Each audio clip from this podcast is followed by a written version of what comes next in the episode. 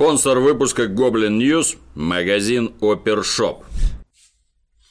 Я вас категорически приветствую. Президент Российской Федерации, он же кандидат в президенты Российской Федерации, Владимир Путин провел очередную пресс-конференцию. Данное событие произошло уже в 13 раз, и есть мнение, что не в последний.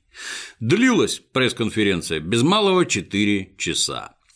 По мнению многих, количество острых вопросов в сравнении с прошлыми годами было не очень велико. Темы в основном обсуждались вполне обыденные – налоги, зарплаты, здравоохранение, армия. Владимир Владимирович очень кстати вернул анекдот про кортик и часы.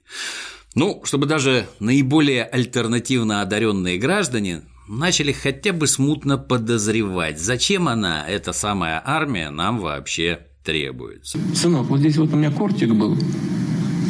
Ты не видел кортик? Он говорит, пап, не ругайся, я его поменял у, у мальчишки соседнего двора на часы. Он говорит, ну покажи. Посмотрел, часы хорошие, молодец. А знаешь, вот завтра придут нам бандиты и грабители. Меня убьют, маму убьют, сестру твою старшую изнасилуют. А ты выйдешь и скажешь, добрый вечер, московское время, 12 часов 30 минут. Тем не менее, в зал прокрались люди, которых на известном сайте известно кто называет умело подпущенными. Имея возможность публично что-нибудь ляпнуть, подпущенный веселит контингент и разнообразит дискуссию. Ну а главное, напоминает собравшимся, что при всем разнообразии взглядов общего у собравшихся все-таки больше. Срабатывает это неизменно прекрасно. Ну, лучше всех сработал, конечно, сведомый журналист из Киевской Европы Роман Цимбалюк. Цимбалюк задал два вопроса. Хочет ли Путин, чтобы состоялся обмен арестованных на Украине российских граждан на майдаунов, задержанных в России? И изменит ли Путин мнение по миротворцам на Донбассе, если будет избран президентом? Разумеется, оба вопроса были нафаршированы максимальным количеством идиотских укроштампов. Роман засветил богатый комплект козырей. Тут тебе и бурятская агрессия на Донбассе, и украинские заложники в путинском ГУЛАГе, и резня населения с подачи Москвы. Услыхав идиотские вопросы европейца, зал зашумел. Рыжий свитер цимбалюка задымился под взглядами граждан неравнодушных к топорной укропропаганде. Если бы кровавый диктатор не призвал публику к спокойствию, неизвестно, чем бы закончилось дело. Ну, пересказывать ответ смысла не вижу. Все есть на Ютубе. Ничего нового, в общем, не сказано. Но, возможно, перед Цимбалюком отверзлись бездны. Оказывается, Россия вовсе не против обмена и даже не против присутствия миротворцев на Донбассе. Удивительное для укров прямо рядом с украми. Женщина в красном со шрамом на шее, заместитель главреда «Эхо Москвы» Татьяна Фельгенгауэр поставила вопрос ребром. Почему, мол, в России существуют разные правовые реальности? Почему Олег Навальный сидит ни за что, а Игорь Сечин позволяет себе не являться в суд по повестке.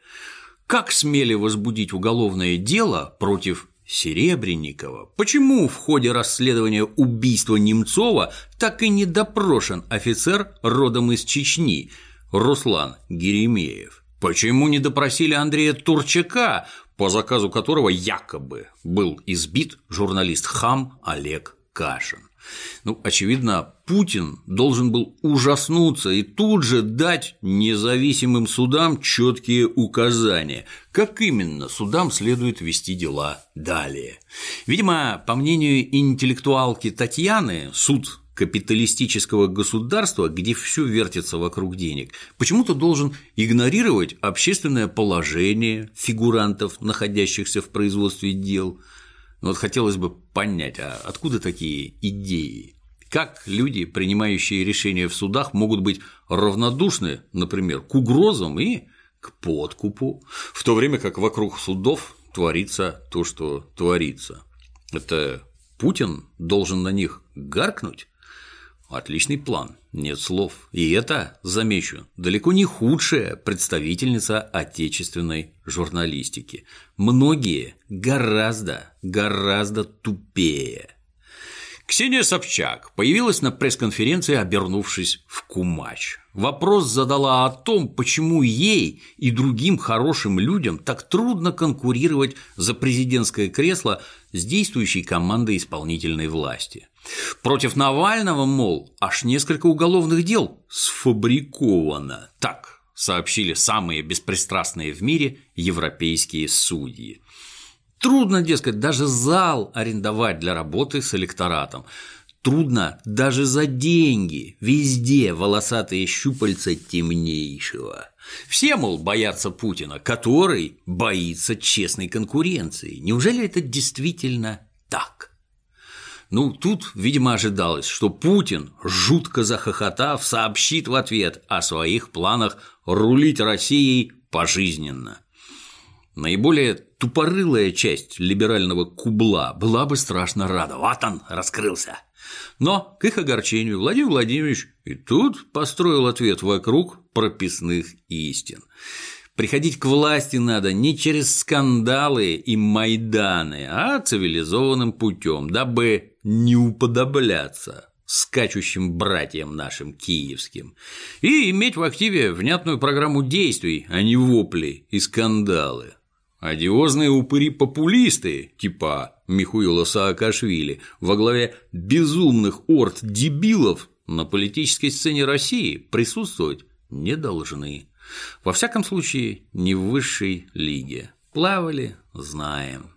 Ну, от себя добавлю, будь лично у меня зал, я бы Ксении Анатольевне и ее друзьям не сдал бы его ни за какие ковришки. Ужас перед Путиным тут деликатно выражаясь, не играет никакой роли. А вот закономерные последствия очередной либеральной диктатуры никому не улыбаются совершенно, и содействовать ее становлению лично ни один разумный гражданин, глядя в сторону Украины, не станет. Причем, если поинтересоваться рейтингами Владимира Владимировича, нетрудно заметить, что нежелающих либерализма большинство, причем с гигантским отрывом. Возможно, в этом и кроется разгадка многих трудностей, с которыми сталкиваются Собчак и ее единомышленники при подготовке к выборам. Впрочем, пресс-конференция дала повод не только поугарать над либеральными евроклоунами. Есть повод немножко подумать. Вообще уже давно пора, ну и сейчас пока что не совсем поздно. К Путину много лет подряд обращаются с проблемами, которые должна решать местная власть. Вот это настоящая беда. Не может глава государства эффективно регулировать в стране все вопросы, начиная от политики по абортам и завершая ценами на треску. От татарского языка до дорожного кольца в Калининграде. Вот если вся страна раз в год изо всех сил пытается довести миллион проблем до президента через журналистов, а в течение остального года закидывает его письмами про все подряд, что-то тут не так. Получается, что наше государство российское – это лично Владимир Путин, а вот это совсем неправильно. Получается, на местах зачастую сидят чиновники, мало на что способные, без прямых указаний с вершины нашего политического Олимпа. Оно понятно, что родная страна в целом склонна к подобному типу управления, и пока у руля сильный лидер, ну, все вроде как неплохо. Но, к примеру, после Александра III к власти пришел Николай II, и Россия, привыкшая полагаться на царя-батюшку, оказалась на краю пропасти, потому что Ники на батюшку не тянул вообще никак. Толкового преемника не смог подготовить и оставить даже товарищ Сталин. Удастся ли это Владимиру Владимировичу? Вопрос далеко не праздный, особенно учитывая общее состояние местных властей, из которых, по идее, и должен взрасти новый лидер. И если вдруг что-то пойдет не так, преемника нам выберут, орущие толпы дегенератов на площадях. Как многие помнят, 14 ноября прошлого года сотрудники Следственного комитета Российской Федерации задержали тогдашнего министра экономического развития России Алексея Улюкаева. Улюкаев прибыл в Роснефть, привычно взял чемодан весом в 20 килограмм и поволок в свое авто. Его задержали вместе с чемоданом и заподозрили в получении взятки от Роснефти размером в 2 миллиона долларов США, каковые, о ужас, и лежали в чемодане. Это, конечно, не масштаб полковника Захарченко, но тоже неплохо. Алексей Валентинович был тут же освобожден от высокой должности и сразу оказался под домашним арестом. А еще было арестовано непосильным трудом нажитое имущество гражданина Улюкаева на сумму более полумиллиарда рублей. 8 августа начался суд. Ответчик на суде обозначил себя жертвой провокации и ложного доноса. Гособвинение с этим согласиться никак не могло. 7 декабря Алексей Улюкаев выступил с последним словом, где посетовал на следствие и обвинение по методике Вышинского, ну, имея в виду прокурора СССР сталинских времен. Гражданин Улюкаев, как положено представителю либерального крыла, не в курсе, что прокурор Вышинский говорил вещи, прямо противоположные тому, что изобретает Улюкаев и ему подобные. Однако Улюкаев признал свою вину в том, что был, деликатно выражаясь, несколько оторван от народа. «Я виновен в том, что слишком часто шел на компромиссы, выбирал легкие пути, карьеру и благополучие зачастую предпочитал отстаиванию принципов, крутился в каком-то бессмысленном хороводе бюрократическом, получал какие-то подарки, сам их делал, пытался выстраивать отношения, лицемерил – только когда сам попадаешь в беду, начинаешь понимать, как тяжело на самом деле живут люди, с какой несправедливостью они сталкиваются. А вот когда у тебя все в порядке, ты позорно отворачиваешься от людского горя. Простите меня за это, люди. Я виноват перед вами. Есть такая карельская народная сказка «С ума дай ума» про нищего дурака, который вследствие особенностей устройства дурацкой головы, методично просирал все возможности, отпущенные ему судьбой. Неразменную монету отдал попользоваться жадному брату. Скатерть-самобранку тоже. Ну, естественно, с концами. Ну, как в том анекдоте, один сломал, а другой потерял.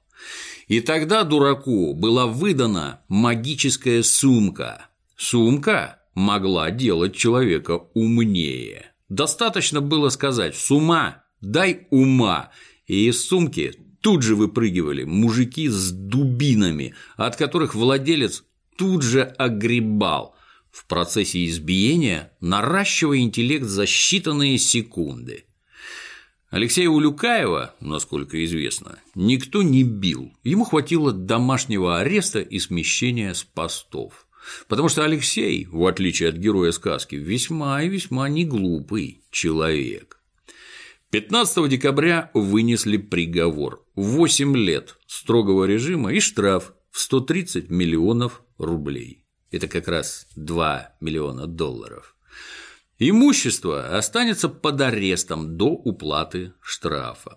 Прямо в зале суда бывший министр был взят под стражу и уже оттуда этапирован в СИЗО.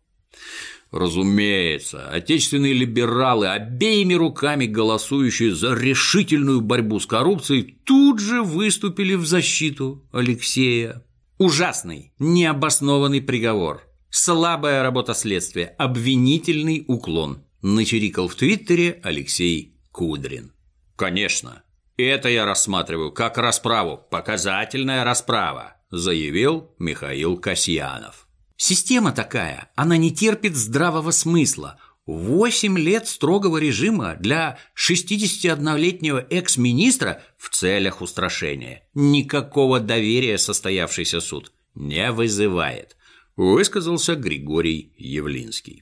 Есть точное убеждение в негуманности такого приговора в отношении пожилого, не представляющего общественной опасности человека, заявила умнейшая женщина России, опытный борец с режимом и коррупцией Ксения Собчак. В чем же причина такого сочувствия? Может быть, по мнению наших так называемых оппозиционеров, система должна уметь прощать такие мелочи, как 2 миллиона баксов наличкой в чемодане? А что скажут десятки тысяч осужденных на реальные сроки за куда меньшие суммы? Или просто дело в том, что наш герой в прошлом соратник знатного экономиста Егора Гайдара, благодаря хлопотам Чубайса, прокравшийся на должность заместителя Кудрина. Ну, то есть свой в доску персонаж с честным взглядом и хорошим лицом, которого скрутили ни за что.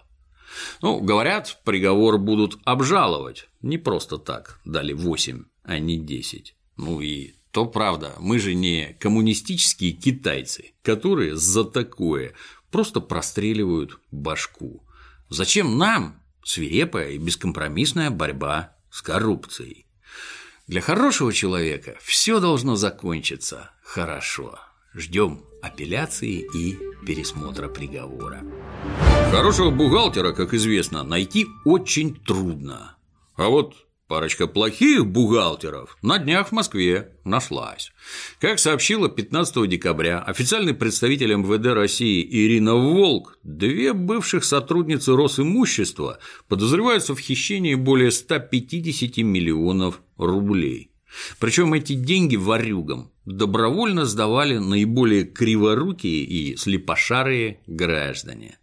Те, что неправильно заполняют реквизиты при совершении платежей.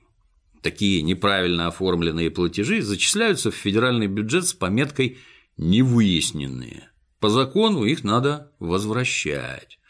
Но если ты плохой бухгалтер, такие платежи ты пачками перенаправляешь на счета карманных фирм. И все идет хорошо. Конечно, пока в дверь не постучит полиция. Свирепствует режим и в городе на Неве. Тут обнаружен еще один плохой бухгалтер по имени Наталья. Наталья – бухгалтер состоятельный, у нее есть личный диван.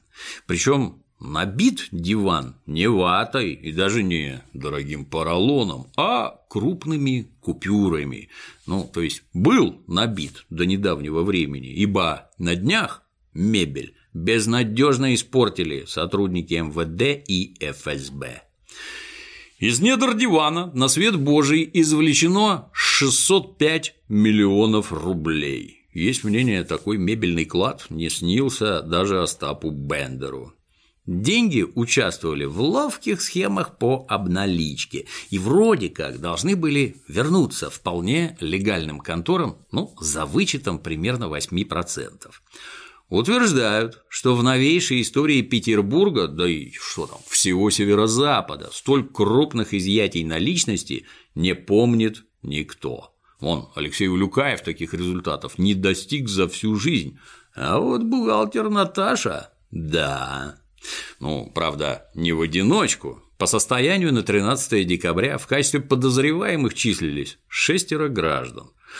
Следствие полагает, что организатор этой обнальной схемы – 33-летний петербуржец Андрей Ахмедов. И он, и его подельники жили скромно, не привлекая внимания. Настоящему коррупционеру надо брать пример не с полковника Захарченко, а с Андрея.